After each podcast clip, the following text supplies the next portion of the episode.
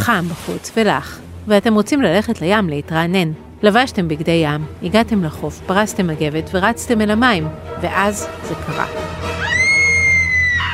מדוזה צרבה אתכם. היי, אני גלי ויינרב. ברוכים הבאים לפרק ה-11 של הפודקאסט חזית המדע, סיפורים מפתיעים על הטבע שלנו.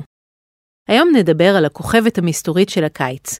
בדיוק בשיא העונה, הן תוקפות בלהקות את חופי ישראל בגלל טמפרטורת המים החמימה, ומונעות מאיתנו ליהנות מהים בגלל החשש מצריבה שורפת במיוחד.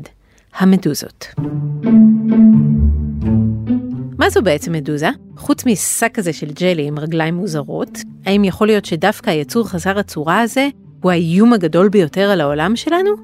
האם יכול להיות ששקית הנוזלים המפונצ'רת הזאת היא העתיד של הרפואה? האם ייתכן שמדוזה היא הרהור פילוסופי על החיים והמוות? כן, כנראה שהיא קצת מהכל יחד. מכירים את וולדמורט, אותו אויב מר ואכזר של הארי פוטר, נסיך האופל, התגלמות הרוע הטהור, זה שיודע לחזור לחיים כמעט מכל מצב צבירה ואין ממש דרך להרוג אותו לגמרי? אז נדמה לי שהסופרת ג'יי קיי רולינג אולי שאבה השראה מהמדוזות כשהיא בנתה את דמותו. נכון, למדוזה אין רוע או כוונות בכלל, אבל כשמבינים איך היא מתקיימת ושורדת, אין דרך שלא לחשוב שהמדוזה היא בעצם יצור עתיק, שהצליח לחמוק מן המוות כמו שאנחנו מכירים אותו, ועכשיו מאיים לחנוק את הים ולהרוס את העולם בתרחיש שזכה לכינוי אפוקליפסת הים הג'לטיני. אולי יצא לכם להיתקל בסיפורים על היצור המיתולוגי הידרה מן המיתולוגיה היוונית. כאשר כורתים לה את הראש, היא מצמיחה אותו מחדש. ההידרה קיבלה את ההשראה שלה מההידרזואה, יצור מאותה משפחה כמו המדוזות. זוהי משפחת הצורבים. היא כוללת גם את האלמוגים ושושנות הים, שלכולם יש יכולת שחזור רקמות. כלומר, אם נחתוך מדוזה לשניים, היא תוכל להצמיח מחדש את החלק שנחתך, וכך נקבל שתי מדוזות. אז אולי כדאי שתחשבו שוב לפני שאתם מתעללים במדוזה על החוף. חוץ מיכולת השחזור, יש במעגל החיים של המדוזות עוד כל מיני טריקים מיוחדים. המדוזה שולחת זרועות כדי לתפוס את המזון שלה ולצרוב אותו. עם הזרועות האלה היא מכוונת את המזון לתוך הפתח בגופה. לאותו פתח גם נכנס מזון וגם יוצאת ממנו פסולת. אז אם חשבתם שמדוזה זה איכס, הנה עוד סיבה. ועכשיו נעבור מן החלק המגעיל לחלק המדהים, שלא לומר המפחיד.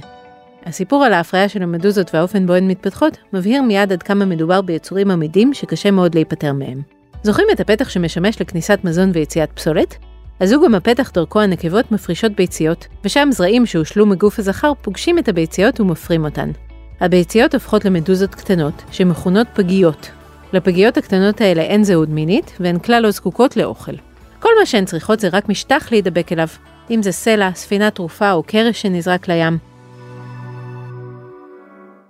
אחרי שהן נדבקות הן הופכות לפוליפ, גוף שחלק ממנו דבוק למקום אחד, והוא שולח זרועות לתוך הים. בהדרגה, הפוליפ בונה גבעול מורכב מדיסקיות.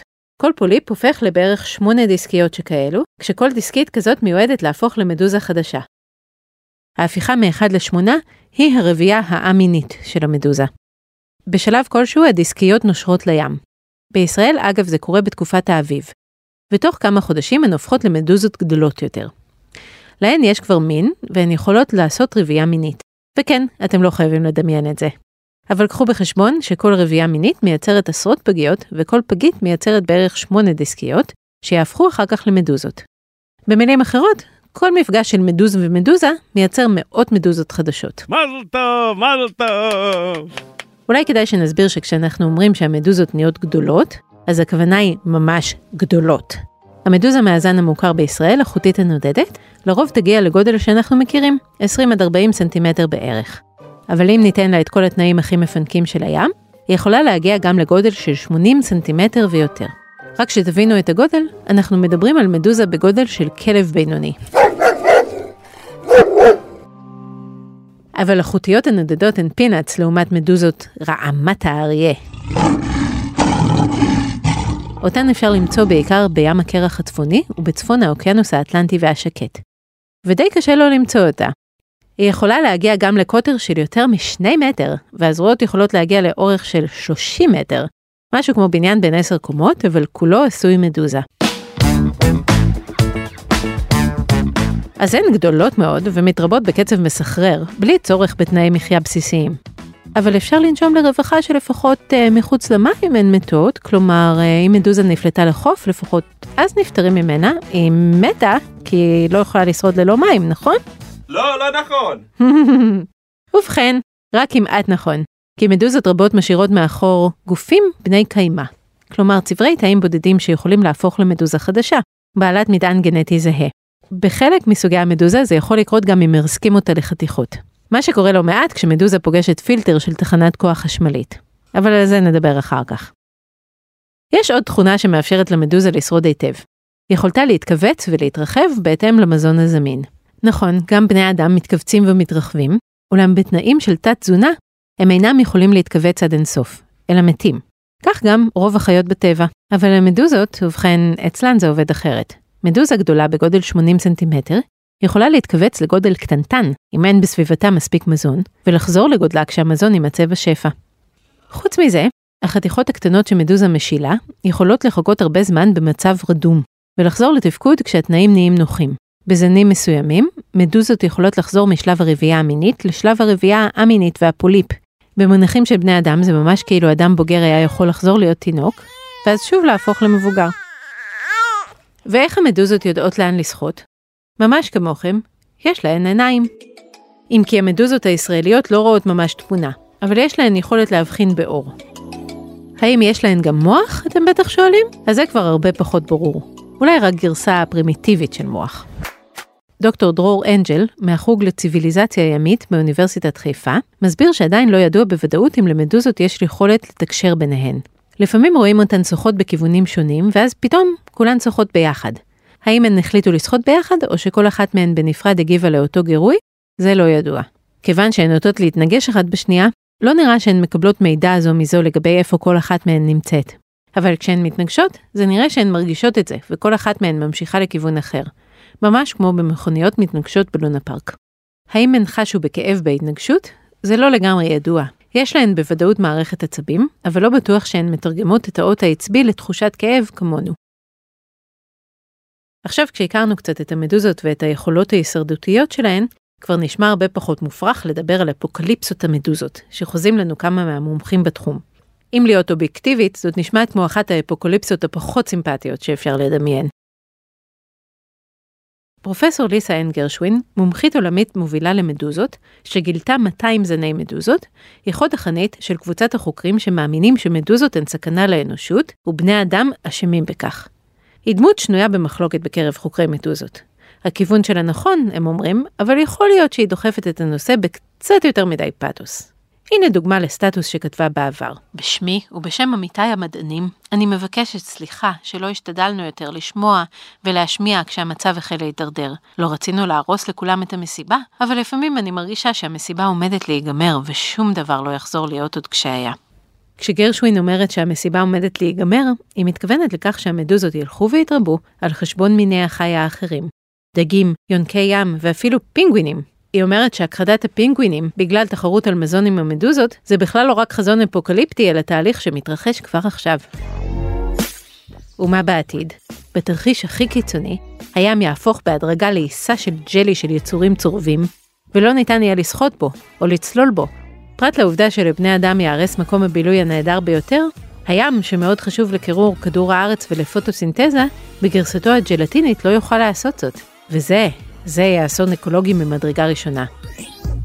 גם אם חוקרים נוספים אינם בטוחים שהים יהפוך לג'לי מדוזות בעתיד הקרוב, הם מאששים את הטענה של גרשווין, שקהילות המדוזות הולכות וגדלות על חשבון יצורי ים אחרים שנמצאים בסכנת הכחדה. אז למה גרשווין מאשימה את בני האדם ואומרת שאנחנו הרסנו את המסיבה? כי מסתבר שאנחנו אלה שמאפשרים למדוזות לשגשג. אנחנו מעשירים את הים בכל מיני מזהמים שהמדוזות אוהבות לאכול והדגים לא.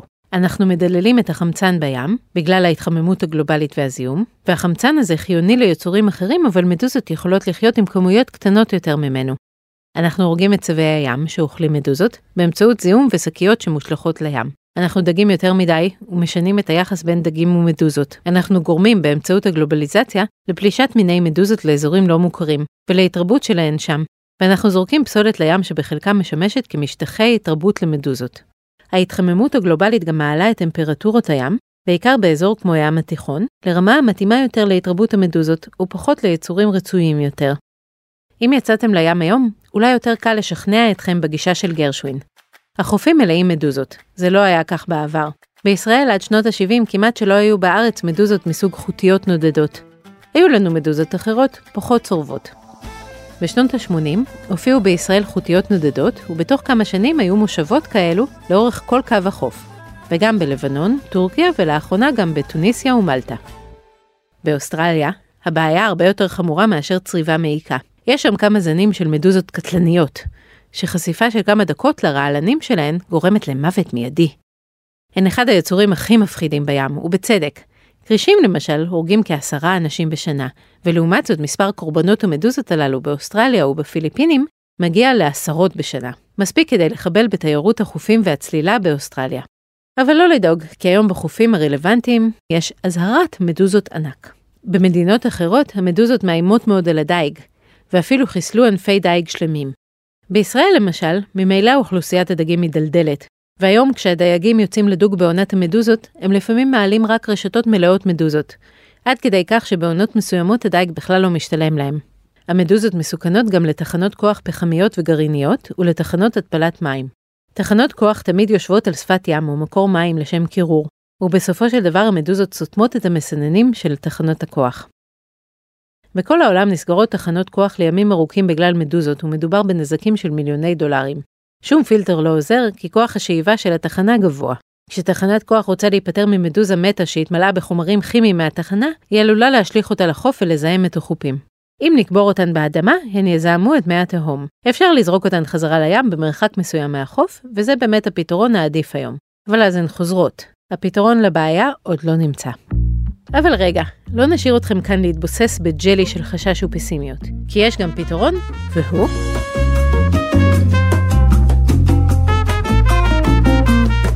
להפוך את הדייג של המדוזות עצמן למשתלם, וככה להשתמש בדינמיקה של הכלכלה כדי לצמצם את הכמות שלהן.